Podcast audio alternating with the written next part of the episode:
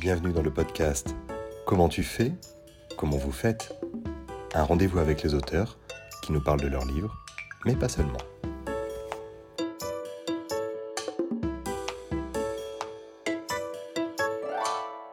Agnès Martin-Lugan, bonjour. Bonjour. Agnès, on est ravi de vous recevoir aujourd'hui parce que euh, dans quelques heures maintenant sortira La Dacha, votre nouveau roman. Un ouvrage que vous avez articulé autour d'un hôtel. Agnès, qu'est-ce que ça vous évoque, cette figure de l'hôtel? Pourquoi ce choix si particulier d'un lieu comme celui-ci? Alors la figure de l'hôtel, ce contexte, ça faisait plusieurs années que je courais après en fait. Euh, tous les ans, ce lieu euh, me revenait euh, à chaque fois qu'il y avait des, prémices de romans qui commençaient à, naître en moi, et puis ça collait pas très clairement avec les personnages, avec l'histoire, mais il y avait une forme comme ça d'obsession autour de l'hôtel. Et c'est vrai que au, printemps dernier, alors moi, j'ai pas du tout, je n'ai pas du tout écrit euh, pendant le, premier confinement, mais euh, je ne me suis pas empêchée de penser. Et il est revenu à nouveau en force. Et en même temps, en m'ouvrant à nouveau ses portes, ben, il y a des personnages qui se sont imposés à moi à ce moment-là. Donc euh, finalement, c'était euh, c'était devenu très limpide. Et je me dis aujourd'hui que ça valait le coup d'attendre en fait que ces portes s'ouvrent de cette manière-là. La dacha s'articule avant tout autour d'un couple. Alors il y a encore beaucoup de personnages dans ce roman et, des personnages extrêmement touchants, mais là vous avez articulé tout cela autour d'un couple, Joe et Macha, qui a une couleur russe. Quels sont vos liens avec la Russie particulièrement? On, les sent très prégnants dans ce roman. Oui, alors c'est vrai que la Russie, euh, j'ai eu euh, la chance d'y aller euh, plusieurs fois pour la promotion de mes romans là-bas. et à chaque fois, j'ai vécu des des expériences émotionnelles assez bouleversantes. Enfin, il y a eu une vraie rencontre euh, avec euh, avec mes lectrices et lecteurs russes, avec ma maison d'édition russe, et puis euh, bah, fatalement avec cette culture. À chaque fois que j'en suis repartie, j'ai eu beaucoup de mal à en repartir. En fait, j'avais un petit peu l'impression de laisser un bout de moi là-bas. Et, c'est vrai que mes lecteurs russes, à chaque fois, m'ont demandé si un jour j'écrirais un roman qui se passe en Russie. Alors j'estime que je ne connais pas encore assez leur pays pour aller jusqu'à écrire une histoire qui se déroulerait là-bas. Mais finalement, quand euh, le couple de Joe et Macha euh, euh, est arrivé, ils se sont vraiment imposés à moi, tous les deux, avec tout ce qu'ils sont. L'origine russe de Macha, ça a été très très naturel pour moi et tout de suite je me suis dit, bah, c'est une manière de, de, de commencer à, honorer cette promesse faite à mes lecteurs russes et puis parce que j'avais envie de me baigner autour de, de ce de cette âme slave dans ce dans ce roman euh, j'ai pu euh, échanger avec ma traductrice russe pour euh, pouvoir disséminer à droite à gauche des, des mots et des petites phrases russes pour qu'elle aussi elle me parle de de l'histoire russe. Et ça a été aussi l'occasion pour moi de, pendant l'écriture, en fait, c'est une autre promesse que j'avais fait à mes lecteurs russes de me plonger dans leur littérature que je n'avais jamais approchée. Et, et, donc, ça fait déjà, euh, je vais bientôt approcher l'année de lecture euh, russe où je ne lis que les grands auteurs russes parce que les, les, les bah, ce sont des sacrés pavés à chaque fois, donc ça prend du temps. Et puis, j'avais envie de me, me plonger dedans et finalement, bah, tout le temps de l'écriture, bah, j'étais un petit peu là-bas. Alors on est très heureux que vous délaissiez un moment Pushkin, euh, Bulgakov ou encore Gogol pour nous. Parlons, parlons, parce que je ne voudrais pas retenir trop longtemps euh, le suspense, parlons de ce roman et parlons d'Hermine. Hermine, c'est encore une fois un de ces personnages à qui vous avez créé un, passé assez lourd. C'est une jeune femme, on, la découvre dès les premières pages, euh, extrêmement fragile, fragilisée même. C'est l'histoire d'une jeune femme qui va être tout à la fois abandonnée et adoptée. Euh, qui est Hermine, Agnès Martin-Lugan? Alors c'est vrai que Hermine, euh, Hermine, quand on la rencontre, finalement, quand le lecteur va la rencontrer, ou, même quand moi je l'ai rencontrée, euh, c'est une jeune femme, jeune fille, oui, enfin elle a 21 ans, hein, qui est en errance, hein, elle alterne de la rue au squat et, et elle n'a rien sinon elle-même et son sac à dos. Euh, je crois que c'est peut-être mon héroïne la plus la plus abîmée au plus profond d'elle-même depuis même sa petite enfance. Alors Hermine m'a fait quelques cachotteries pendant l'écriture, mais hum. euh, il y avait des choses qui étaient euh, qui étaient tues quand même. Mais Hermine, j'ai eu envie de, d'être avec un, personnage qui finalement au début est dépouillé de tout. je le répète, elle n'a rien. Et c'est finalement qu'est-ce que après quoi elle court Hermine depuis sa petite enfance et, même tout au long du roman, parce que certes, on la rencontre au début à 21 ans, mais on la retrouve très vite 20 ans plus tard à 41. Mais euh, après quoi elle court, Hermine bah, Finalement, Hermine, elle court après une maison, un foyer. Et, j'avais envie de, dans ce roman, et avec elle, et dans cet hôtel, euh, la Dacha, de m'interroger sur finalement, euh, c'est quoi un, chez-soi? C'est une maison avec ses quatre murs et un toit. Euh, Est-ce qu'on se sent chez soi auprès des gens qu'on aime? Est-ce que ce sont des gens qu'on a choisis? Est-ce que c'est notre famille euh, d'origine? Et finalement, c'est toute cette interrogation-là autour de euh, bah, c'est quoi la maison, en fait? Et cette maison, pour Hermine, va s'ouvrir dans sa rencontre avec Jo. Alors, je ne déflore que les premières pages en, disant cela et, en vous le demandant. Pouvez-vous nous raconter cette rencontre entre Joe et Hermine? Parce que de là va naître euh, un échange, une relation extrêmement particulière, presque fusionnelle. Oui, alors c'est vrai que quand, euh, quand Hermine se retrouve pour la première fois face à Joe, elle est quand même, euh, elle est méfiante. Enfin, elle est dans la méfiance permanente, permanente pardon, de, de par sa situation. Et puis, elle a d'un seul coup un, un homme d'une bonne soixantaine d'années euh, à, à, l'allure d'ancien boxeur avec une voix rocailleuse qui, euh, et qui lui demande si elle cherche du travail et qui lui propose de devenir femme de chambre dans son hôtel. Et étrangement, elle, elle est impressionnée, elle a peur mais ça, elle, ne le montre pas. Mais elle se dit qu'il y a quelque chose et elle doit lui faire confiance finalement et, il faut qu'elle le suive. Et donc euh, elle le suit dans sa dans, son vieux 4x4 poussiéreux. Euh, il l'emmène sur les routes de campagne du Luberon. ben voilà, Hermine, elle, elle, a jamais vu ça. elle ne sait pas où elle va. Elle, elle est avec un inconnu qui l'emmène dans un lieu inconnu. Et, et Jo va pendant des heures ne pas lui dire un mot, si ce n'est lui tendre un sandwich et lui dire que l'hôtel est en train de se refaire une petite jeunesse avant l'ouverture pour la saison. Là, pour le coup, ça ne met pas en confiance et pourtant, elle se laisse porter par Jo, elle se laisse amener par Jo et Jo se gare dans la cour de la dacha. Et après avoir été impressionnée par Jo, elle est impressionnée par, par l'hôtel de Jo et Jo qui lui ouvre ses portes.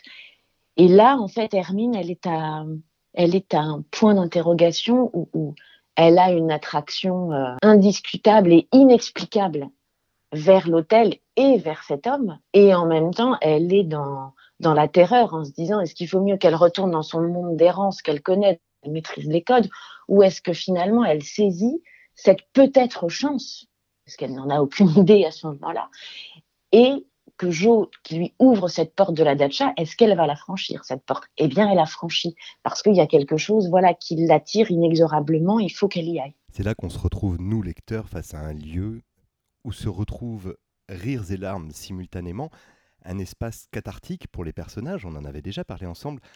Quels sont les pouvoirs magiques de cette dacha, Agnès?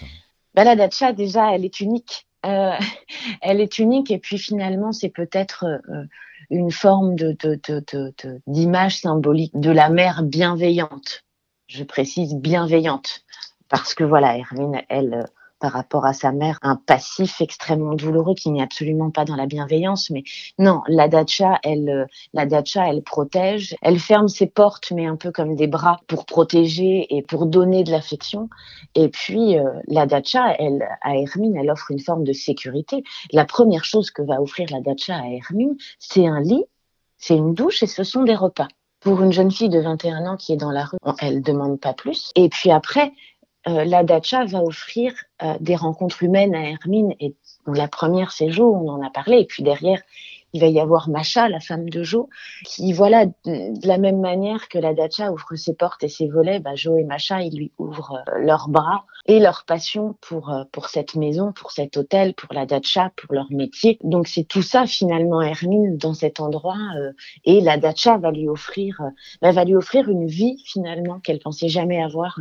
Dans le cœur de ces personnages, il y a toujours ces sentiments très forts d'amour, de solitude, euh, des choses que l'on retrouve dans vos précédents romans qui sont toujours travaillés, creusés. Vous allez chercher dans, l'âme humaine quelque chose qui nous fait parfois mal. Dans ce roman, vous avez trouvé et explorer une nouvelle notion, celle de la dignité. Alors, je parlais de l'abandon d'Hermine, c'est sa mère qui l'abandonne, et il y a une reconquête de cette dignité. Comment est-ce que cela s'opère? Pour elle comme pour les autres, on pourrait parler de Vassili, on pourrait parler de Samuel. Alors, c'est vrai que pour. Euh, on, va se contenter d'Hermine, euh, pour ne pas parler des autres. euh, Hermine, Hermine, sa dignité, elle, va l'acquérir au, au, fil du temps. Euh, c'est pas sans, sans, jeu de mots avec un de mes précédents romans, c'est pas du tout une évidence d'acquérir de la dignité. Euh, euh, elle euh, déjà, elle estime qu'elle ne la mérite pas, hein, même si voilà, dans, dans son parcours d'errance, comme elle le dit, enfin, elle fait toujours en sorte d'être présentable parce qu'il lui en reste quand même un petit peu de dignité, comme elle dit, mais c'est pas la dignité la plus profonde finalement à, laquelle elle aspire. Et finalement c'est la confiance. Je pense que c'est la confiance en elle que Jo et Macha vont lui donner.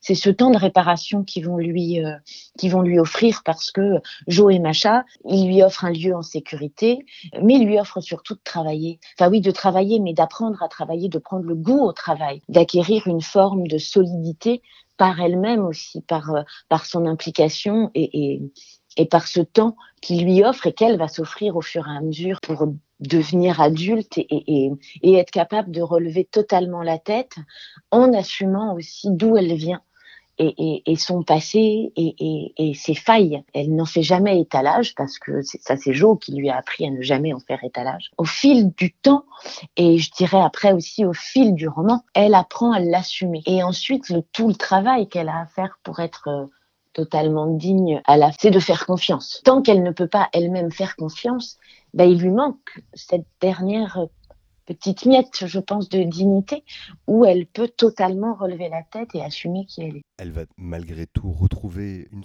forme de confiance progressivement. Elle va rencontrer Samuel, elle aura deux enfants.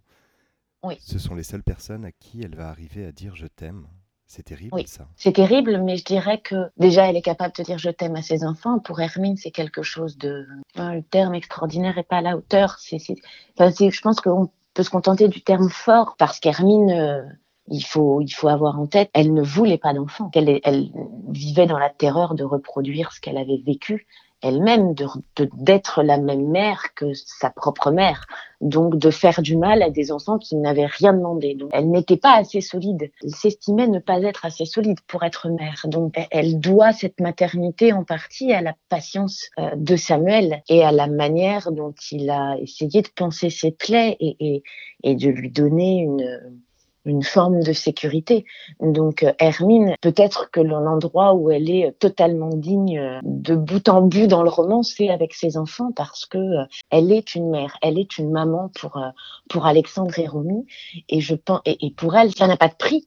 Et finalement, s'il y a bien une chose qu'elle ne veut pas perdre, ce sont ses enfants. D'ailleurs, elle est mère autant qu'elle apprend à l'être, n'ayant pas eu ce modèle-là. Non, alors après, j'aurais tendance à penser que toutes les femmes qui deviennent mères, même quand elles ont eu un modèle maternel bienveillant, apprennent à devenir mères.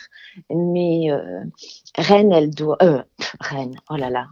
Le lapsus, mon Dieu, le lapsus. Mon personnage qui est la plus mère, Reine, vient de sortir de ma bouche. C'est assez, assez magique.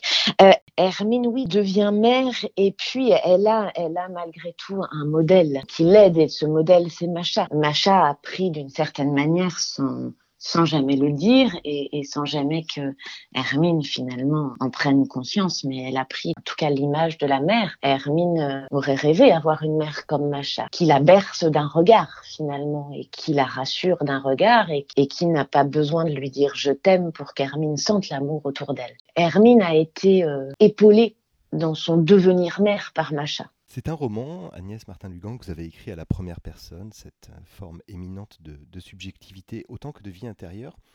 Vous m'avez dit lorsqu'on a préparé cet entretien que pour ce livre, vous vous étiez tout autorisé. Qu'est-ce que ça signifie quand on est romancière de tout s'autoriser? Les, personnages et, cet endroit sont arrivés avec tellement de force. Enfin, j'avais, euh, je souhaitais tellement y mettre de, de de choses, d'émotions.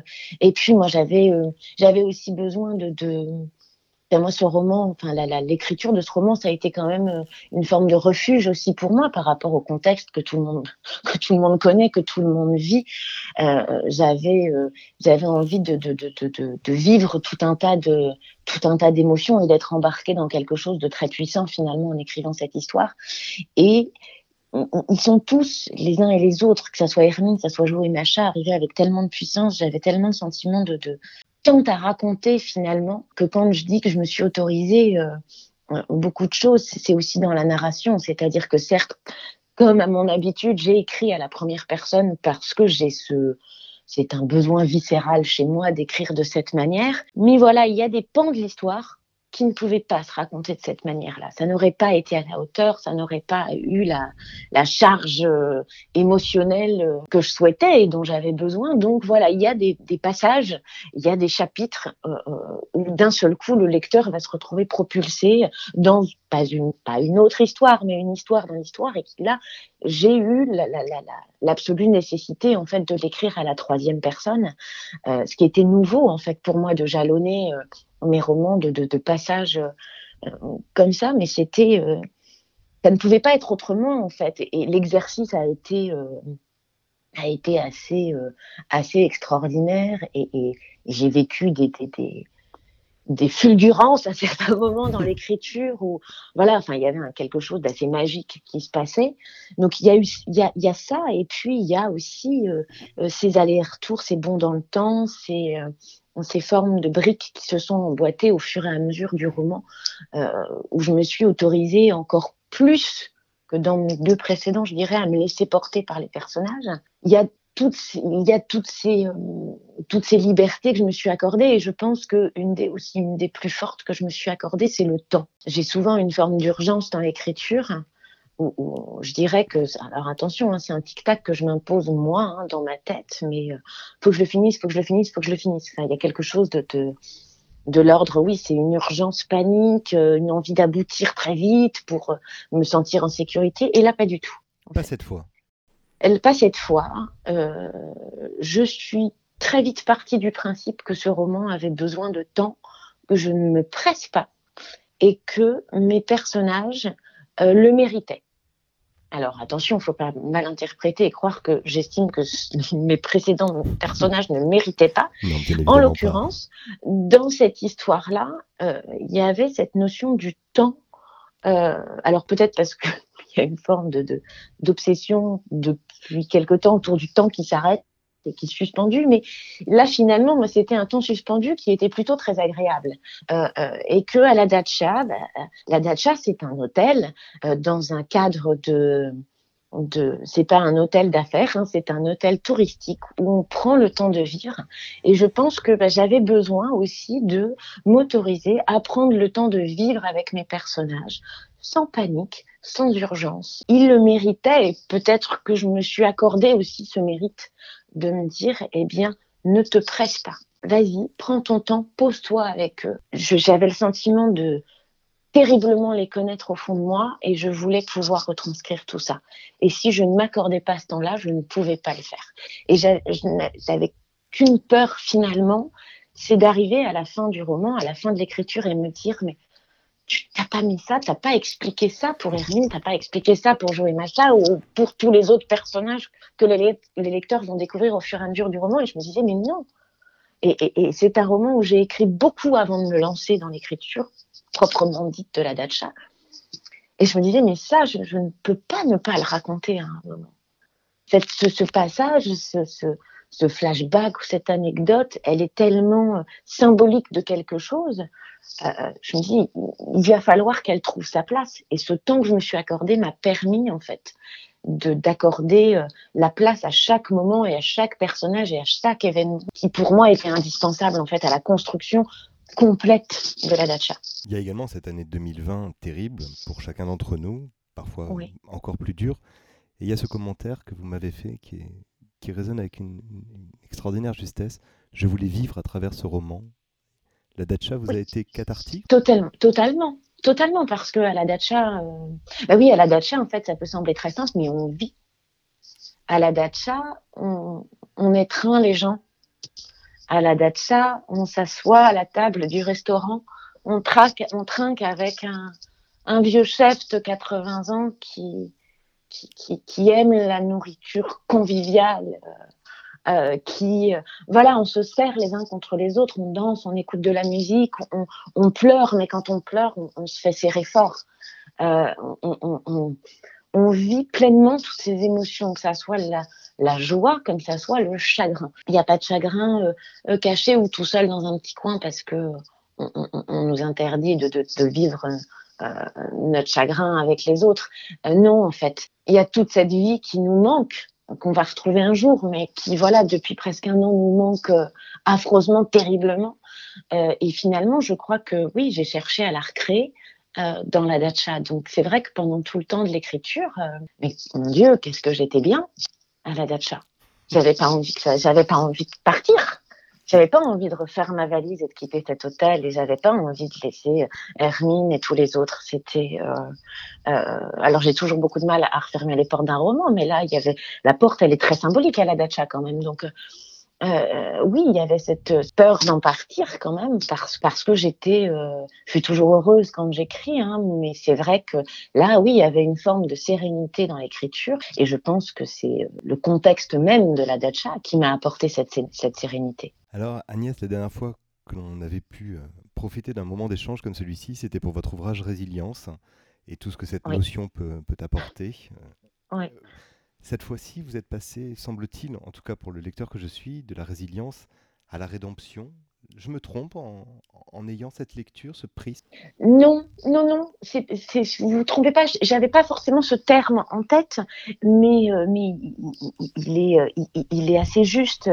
Plusieurs personnages de, doivent s'approcher de ça, d'une forme de rédemption et aussi de, d'acceptation de, certaines choses. Alors c'est vrai que là je, bafouille un peu parce que j'ai peur de trop en dire.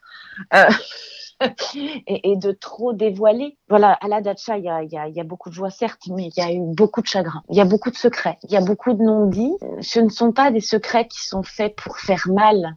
Ce sont des secrets qui sont faits pour protéger, mais à un moment, la protection finalement euh, se transforme plutôt en enfermement et en incompréhension. Et il y a un moment, il faut être capable de dire les choses, de raconter les choses pour aller de l'avant et, et, passer à autre chose et accepter. Je pense qu'il y a aussi beaucoup dans la dacha, euh, oui, de la rédemption, mais la rédemption, elle, elle passe par l'acceptation, euh, l'acceptation du passé, la révélation du passé et l'acceptation du passé et savoir se pardonner aussi. Ce qui implique de savoir sortir des, des sombres secrets qui peuvent oui, être oui. Alors, dans la famille. Oui, oui, oui. Alors ça, fatalement, parce que la euh, c'est l'histoire d'un lieu, mais c'est l'histoire d'une famille aussi. Et mon Dieu, quelle famille et, en même temps, c'est une famille qui s'est agrandie avec le temps, avec les personnes voilà qui sont arrivées à la dacha, qui ont frappé aux portes ou à qui on a ouvert la porte.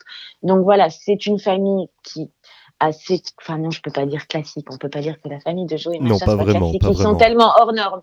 Mais voilà, c'est une famille. Euh, ça reste malgré tout une image assez euh, normale de la famille. Mais voilà, une famille qui va euh, s'agrandir avec le temps et qui va et se réduire et s'agrandir avec le temps. Et voilà, il y a tout un toute une forme de passerelle qui, est pendant pendant 20 ans autour de cette famille mais mais voilà l'histoire de cette famille conditionne euh, euh, l'histoire d'autres personnages, dont celle particulièrement d'Hermine. Et j'en reviens finalement à ce qu'on disait au début. Où est la maison d'Hermine? On en revient encore à ça finalement, et à travers l'histoire de cette famille, et donc à travers l'histoire de Slu. Alors, la rédaction d'actualité n'a rien à voir avec la datcha, je le déplore, peut-être que je vais devoir y travailler. En revanche, nous avons ici une jeune femme qui a à peu près l'âge d'Hermine euh, lorsque le roman s'ouvre, qui est une de vos lectrices assidues et, qui souhaiterait profiter de l'occasion pour vous poser une dernière question, Agnès. Oui. Bonjour Agnès Martin-Lugan. Euh, Bonjour. Une dernière question, c'est euh, comment apprendre à faire confiance? Oh, oh, oh, Mais et quelle question? Ah, Je vous avais averti. Hein. Oui. Alors moi je dirais qu'il y a une finalement c'est par rapport à, à Hermine il y a quelque chose de très paradoxal puisque Hermine a été abandonnée et finalement Hermine, il va falloir qu'elle apprenne à s'abandonner, ce qui, n'est pas du tout la même chose. Mais c'est s'abandonner pour faire confiance.